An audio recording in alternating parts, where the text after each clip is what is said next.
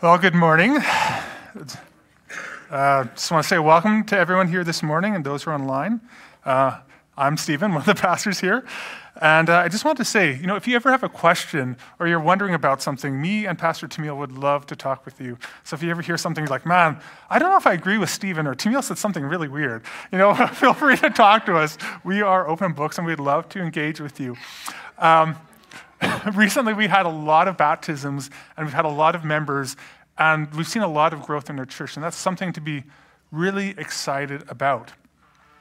Now i'm not sure about you but who here has ever gone through maybe a bit of a growth spurt? You know just a little bit maybe yeah maybe you know you're going to school and you know you remember maybe when you're a teenager and one summer your friend who's short all of a sudden the next summer is like six inches taller and you're like what did you take? What was in your food? Um, and one thing though sometimes is when we grow quickly sometimes things can become unstable or sometimes there's pruning that needs to happen just with a bush or a tree in a yard that grows really quickly and, you know, for me, I remember one time, I was, I think it was around grade nine, I think it was grade nine or grade eight, and what happened was um, I had grown a bit, and, you know, I, had, I was mostly coordinated for the most part because I played sports. But I remember one time I was walking down the hallway with my classmates.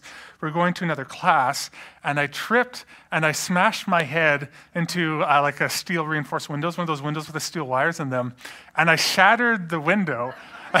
and the thing is, I got right back up and I didn't feel a thing. And so then they're like, he's a giant, he's invincible. So that wasn't, uh, that was kind of embarrassing. But I mean, growth causes those issues. And they're not, they're not bad issues, but sometimes we need to prune and we need to think and we need to ground ourselves. And, um, and so I just kind of want to ground ourselves in what does it mean for us to be evergreen? What does it mean for us to be a church? And as we kind of mentioned and talked about, is that we kind of come from an Anabaptist background. And so, what, is, what does exactly that mean? One very central core, I would say, for Anabaptists is this idea of peacemaking. It's this idea that we desire to be at peace with others, that we make peace. Let me ask you a question this morning Do you feel our society cares about peace? I feel like our society's opposite. That things have become polarized. It seems like every issue is going to be the end of our society. Whether you watch the news or on YouTube, there's all these kind of commentators going back and forth, trying to rile people up.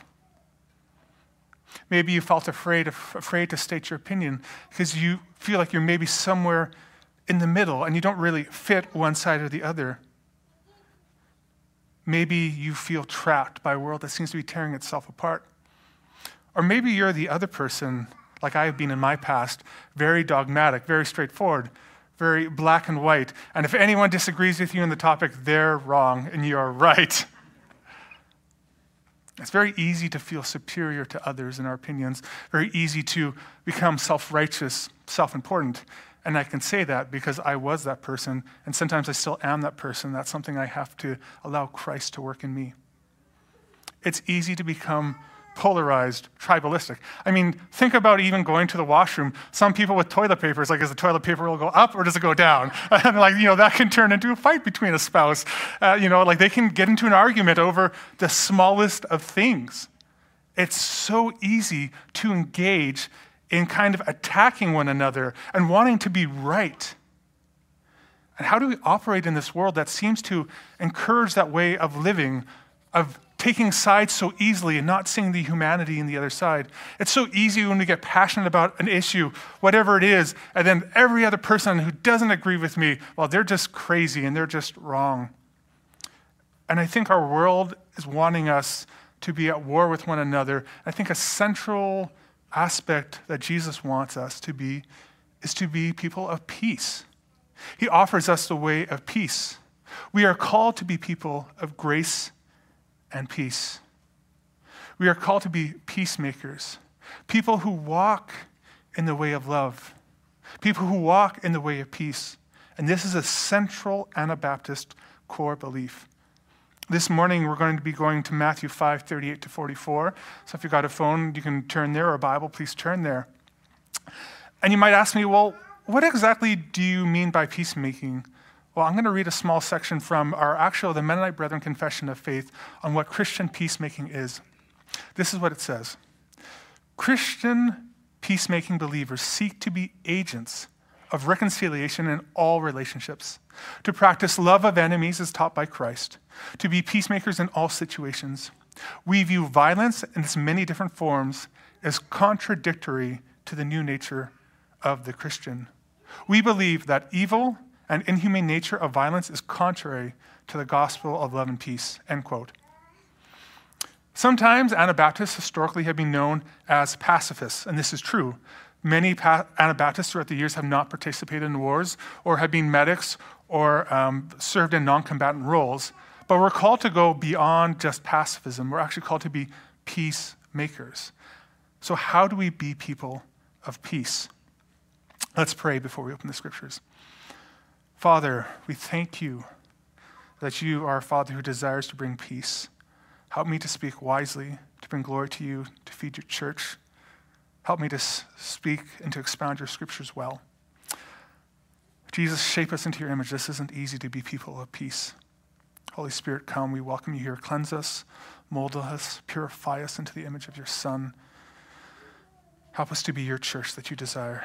In the name of the Father, Son, and the Holy Spirit. So if you have your Bibles, uh, we're going to be reading from Matthew 5 38 to 44. This is Jesus speaking. Verse 38. You've heard that it was said, an eye for an eye, and a tooth for a tooth. But I tell you, don't resist an evildoer. On the contrary, if anyone slaps you on the right cheek, turn the other to him also. As for the one who wants to sue you and take away your shirt, let, have, let him have your coat as well. And if anyone forces you to go one mile, go with him two. Give to the one who asks you, and do not turn away from the one who wants to borrow from you. But you have heard that it was said, Love your neighbor and hate your enemy. But I tell you, love your enemies and pray for those who persecute you. This call to be people of peace, like Jesus, is difficult. This is an extremely challenging passage. I did not like studying this passage, being completely honest. It hit at my core. And it's actually very interesting as I was reading commentaries and I was thinking about this passage. Um, there was a lot of actually really good commentators that I well respect that say that Jesus is using extreme language here to kind of get across a point, that Jesus is being hyperbolic which I think is true to an extent. But if I think about the life of Jesus, is this really hyperbolic? Is this really extreme language? I'm not so sure. This passage makes me uncomfortable. It challenges me. I'm not sure if I could emulate Jesus this way, and I think it's almost impossible without the power of the Holy Spirit. To be people of grace, to be people of peace, requires that we are willing to suspend our rights to not seek vengeance. First point this morning is Jesus challenges us. His way of peace challenges our right to vengeance. Matthew 5, 38 to 39. You have heard that it was said, an eye for an eye, a tooth for a tooth, but I tell you, do not resist an evildoer. On the contrary, if anyone slaps you on your right cheek, turn to him the other also. Here, Jesus quotes a rule of law a tooth for a tooth, an eye for an eye. And this was very common in the ancient world. In the law of Leviticus, if someone were to do something to you, you could seek recompense under the law. They would have to pay you basically what was equal. And this was also in the law of Hammurabi. This is very common in the ancient world this idea of an eye for an eye, a tooth for a tooth. And in some way, this law was good because it would limit vengeance. Because if you didn't have law and you were all of a sudden attacked, your honor was kind of broached, then you would want to take revenge. You had to get your honor back. They lived in a world that was very shame and honor culture. And so the law did help this. It helped a way, though, that you could still get vengeance. But yet, here Jesus says something do not resist the evildoer. If someone slaps you on the right cheek, turn to him the other one also. Don't I get my vengeance, Jesus? Don't I get my pound of flesh? This striking comment by Jesus, no pun intended, even though I'm a new father, in the Greco Roman world, this actually meant a vile insult. It wasn't necessarily a punch to the face when Jesus slapped to the cheek. This was often kind of a, a phrase used for someone said something really vile, something really kind of like slanderous behind the back, maybe even to your face. And you could seek damages for that. And imagine being called the most vilest thing today and not choosing to take offense. This would, I think, be absurd to us today to not take offense, and even more so then. The point is, we're not to seek vengeance. Our personal rights are not what is important to Jesus. In their society, so obsessed with honor and shame, and Jesus says, don't take offense when you're wronged. Don't take vengeance. But Lord, I desire justice. They did me wrong. And it's not wrong to desire justice. I'm not saying don't desire justice. But the focal point is that Jesus desires to turn an enemy into a friend. How often do we turn enemies into friends by taking offense? What does this do? When we want justice, what is at the heart? It's often, I want to be seen as right. I want to be seen as justified. I'm not sure about you, but even with my wife, sometimes it's like, I want to be the right one in the argument. I want to be, oh, I was right, you were wrong. But that's the thing, that's not the heart of Jesus at all. It's just me being self righteous, me wanting my own way. And with this said, I'm not saying that we don't seek justice for the oppressed or the marginalized. We see Jesus doing this throughout the Gospels, seeking justice for those who are marginalized or oppressed. But when it came to Jesus' own rights, what did he do? He was spat upon, he was slandered. He allowed his own honor to be crushed. Are we willing to embrace shame and suffering? I mean, the cross is the very kind of the epitome of shame and suffering in that culture. To bear the cross, Jesus was the center of shame. To be hung on a cross was seen as extremely shameful. And yet, Jesus takes up that way of the cross to bring peace and redemption. And the thing is, Jesus calls us to pick up our crosses. I remember when I was a pastor 10 years ago, I faced gossip and lies from someone who was uh, closely connected to me uh, through a relationship. And I remember just being so frustrated. Why is this person lying about me? Why are they saying things that are untrue? And I remember being confused. I was trying to fix the situation. I was trying to meet with the person because, you know, that's what Scripture commands us to do. And they, they didn't want to meet, and they kept on just saying the things that they said. And eventually, I became very bitter. I became very angry. I felt like I was in the right. And perhaps so, but what good would that do? And even worse, there was someone in a position of authority who could have actually done something about the situation. They could have spoken up, they could have brought correction, but they didn't. And that made me angry. And I became bitter. And I nursed a grudge for two years. Peace did not come. I wonder if I was willing to not take offense. If I was willing to lay down my rights, even though perhaps I was right, perhaps this person was lying and saying things that are untrue, but perhaps if I embraced the way of peace, maybe that grudge would have never been there. And maybe God's kingdom could have come. Maybe his peace could have come in that situation. But I wasn't willing to follow the radical way of Jesus. I wanted justice, I wanted to be seen as right.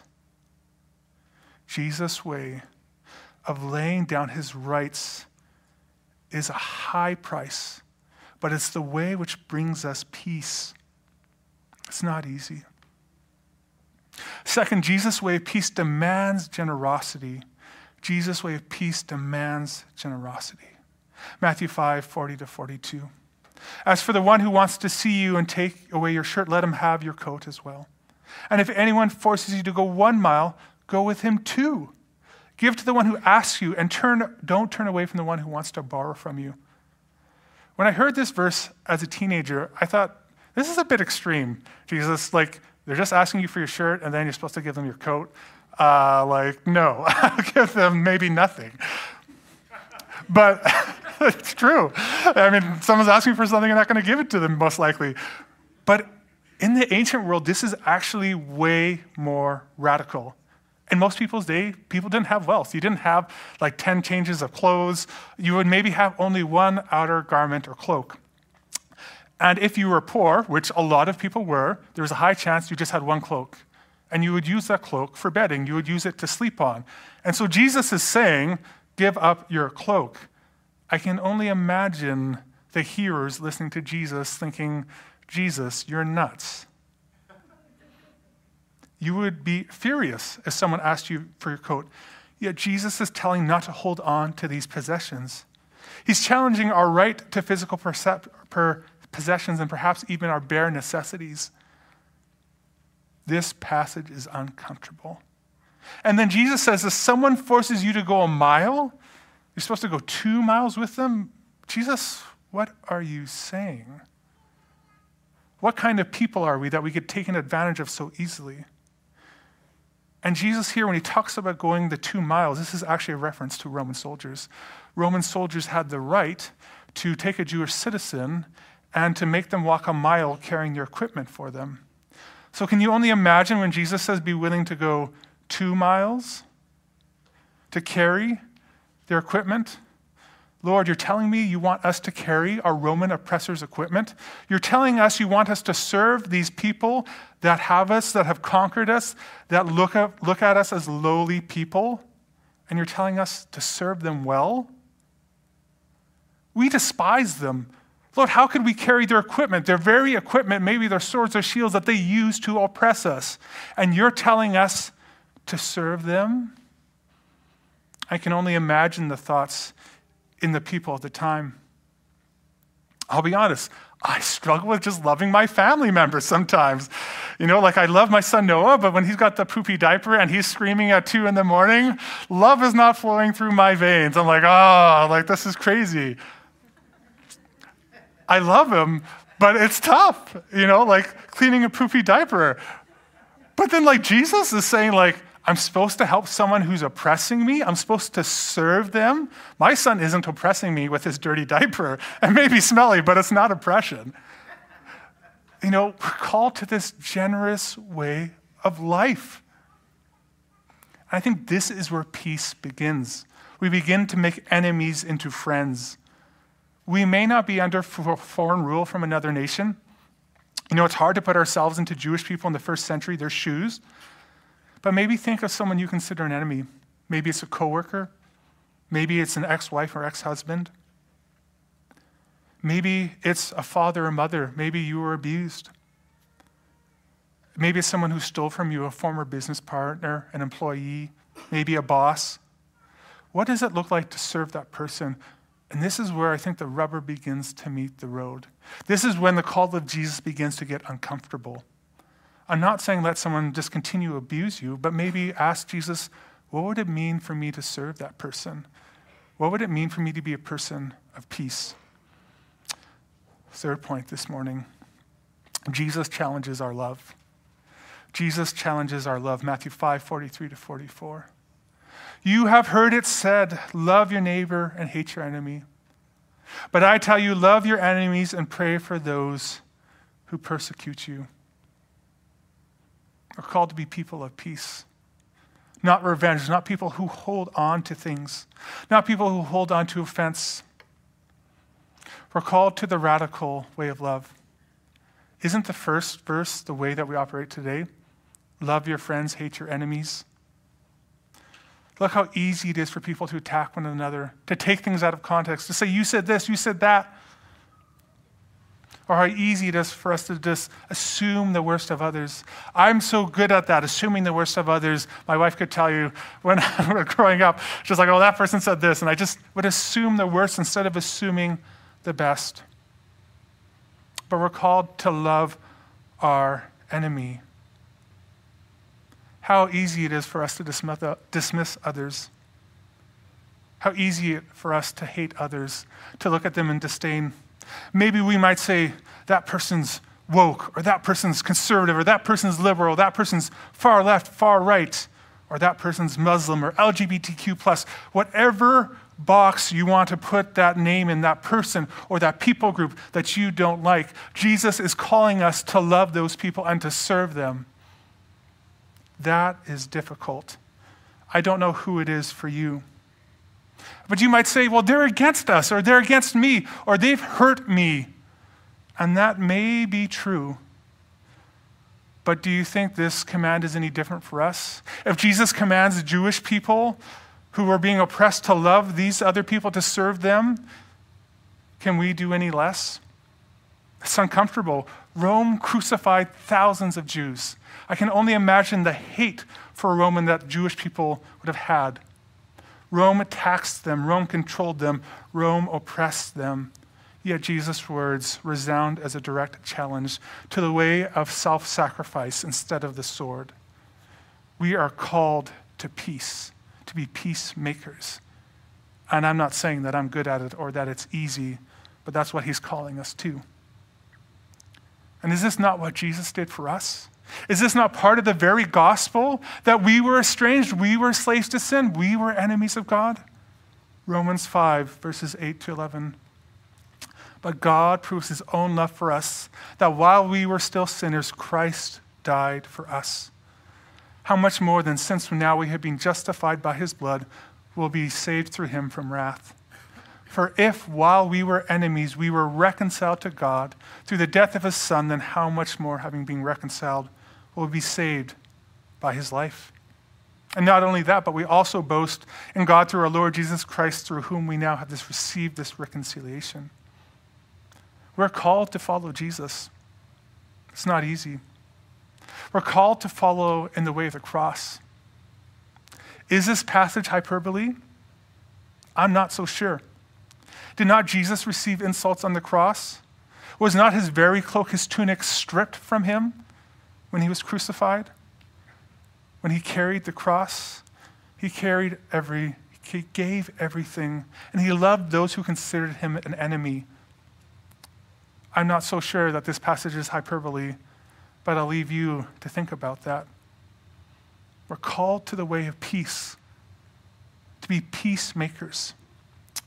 I want to end this sermon with a, a famous story, an Anabaptist story. The worship leaders can come up, a worship team. There was a man named Dirk Williams. That's a picture of him, or not a picture, but a, a drawing you can see of him. Dirk Williams was an early Anabaptist. He was a Dutch man who lived during the 16th century. And to be an Anabaptist at this time was a very dangerous thing. The reason being is Anabaptists believed that you should only be baptized once you can make a decision for Christ. And because of this, often they were killed in mass by Catholics, uh, Calvinists, and Lutherans. Um, and so this was not a very, this was a very risky situation. And part of the reason being is because during that time, when you were baptized, whether you're Catholic or Lutheran or Calvinist, the state would give you your civic rights, would give you your citizenship. And so all of a sudden, these Anabaptists, they're getting baptized as adults. And so the state and the church saw this as a threat. But the, but the Anabaptists did this because they believed they're trying to follow Jesus to the best of their ability. So William chose to be baptized as an adult, and he would hold Bible studies at his house, and he would do baptisms. And we're actually unsure of how he was found out. But during this time, Anabaptists were known for being like Jesus. Anabaptists during the Reformation were known for being people of love, people of generosity, people who did not lie, who did not cheat, people who cared for others. And so, actually, what would happen in towns is those people would be suspected of Anabaptist. If you were someone who lived well and was generous and kind and didn't cheat, they would sometimes send people to spy on you because they thought, well, maybe this person's an Anabaptist. And then he was, he was found out. And so what happened was Williams was put into prison. Willems was put into prison one day, and he was in prison for a while. It was during the winter, and he made a rope, knotted rags in prison, and used this kind of this makeshift rope to escape out of the prison to climb out. And as he began his escape, it was winter, and uh, so like there was a moat around the prison, and he began to run on the ice. There was a guard that saw him. And what do guards do when they see a prisoner escape? They give chase. And Willems, because he had been in the prison a while and had been on prison rations, he was rather skinny. So he didn't fall through the ice. But what happened was, as he was running on the ice, the guard, because he's not on prison rations, he falls in the ice and he begins to cry for help. And what does Willems do? Willems turns around and rescues the guard who is drowning from the ice. Willems was willing to be recaptured for the life of that man. And once recaptured, Willems was urged to give up his Anabaptist beliefs. William, Willem wouldn't recant, and so they burned Willem at the stake. He was willing to give up his life to save a guard who would put him back in prison, and he would know that he would eventually die because many Anabaptists were being killed at this time. Willems, as an Anabaptist, answered the call of Jesus to love your enemies, to be willing to give up your life for another. He was not only willing to give up his cloak, to be slapped, or to go the extra mile, but giving up his life. This is the radical way of Jesus, the radical way of peace. It's not easy. I'm not sure if this passage is hyperbole. I, I think it's probably more true than we would like to think. Let's pray. Father, we are called to the way of peace in a time where things are so divided. Help us to be people of peace, of your presence, people that bring reconciliation between groups that are in conflict and are at war. Help us to be your presence, to be your body to others, Father. Thank you, Father. In your name, amen.